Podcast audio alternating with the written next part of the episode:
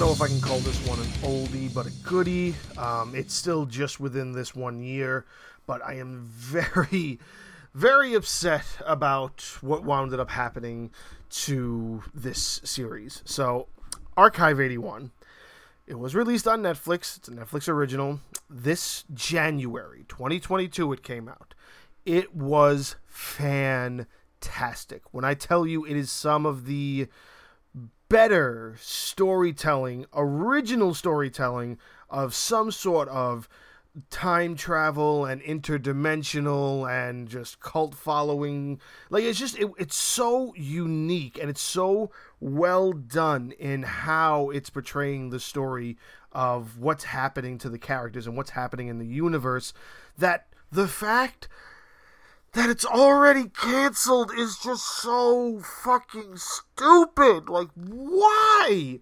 Why? This was so good from start to finish. There is very little moments of just cannon fodder, just nonsense writing of just filling in storyline gaps where they fit to make it where they it, the story just lasts longer. It's only 8 episodes and maybe you could have gotten rid of enough content for one episode to not be worth it and maybe made it a 7 episode series. But either way, it was so well done. It's based on this guy.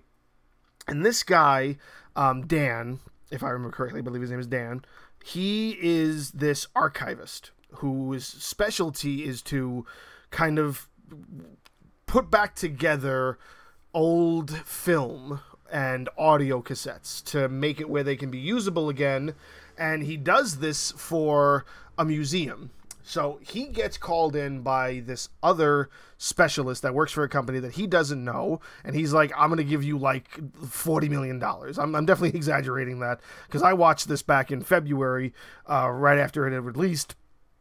And I don't remember it all that well, but it is on my list to talk about, and I want to talk about it. And I don't remember all the details, so I'm probably going to be a little hazy on it. But essentially, um, th- this is the essential point no matter how shady this dude who runs this weird company that he doesn't know about, Dan takes the job because how do you pass up like 40 grand for like a week's worth of work? He's just like, here, we've got a box of eight tapes. They have to be fixed. We were told you were the best. Please fix them.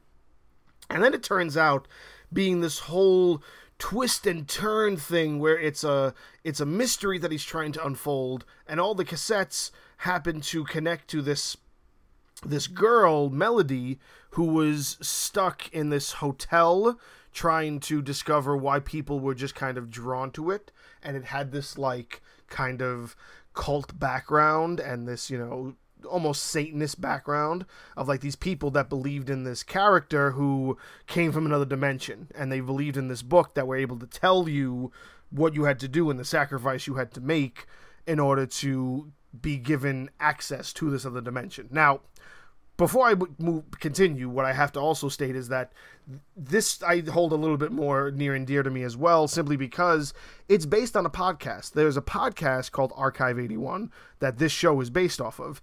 Now, I love the fact that they have podcasts getting their own shows because a lot of people put a lot of work into the podcast they make. I happen to have a short story podcast that I run myself, I haven't added anything there in a year because I'm one person and it's a lot to really make some of these things. And Archive 81 has been going strong, from what I understand, since 2016, which is enough to give you something to make it substantial enough that somebody's going to look at you and go, you know what, this could be worth making a show out of.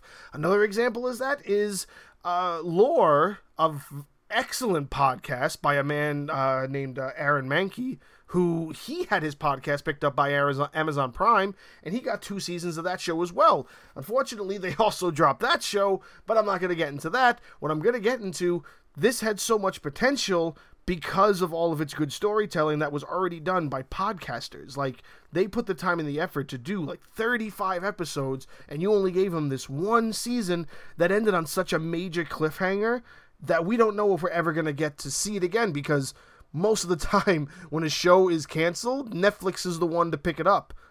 but this is a Netflix show, so it's not going to get picked up because uh, the, if Netflix doesn't want to do it, they're just not going to do it. So, anyway, let's move on with what else happens. So, Melody goes to this hotel. She finds this girl. She sort of discovers the girl is meant to be the sacrifice. And she's like, "No, I'm not going to let that happen. I have to save her." Now, she's also like a aspiring documentist, so she's recording everything. And it's just great to see that it's her storyline is all based in the 90s so she has like that little camcorder that like macaulay culkin had in home alone 2 and she's just running around recording all this crazy shit that's happening. And she's watching like seances happen. And she's uh, walking in on their like cult meetings where they're all singing this crazy song. And she's going to plays that all that also betray this song because they're trying to like pull people into the cult and get more people because they need a sacrifice. And the, the, sacrifice they make is the little girl and she's like no i'm gonna save the little girl. And now dan is just fixing these tapes and he's watching all of this unfold. And he sees that there's another deep connection that he has between the girl and just the story that's happening and he eventually finds out that the connection he sees is that his his father who passed away in a house fire who was a psychiatrist was melody's psychiatrist.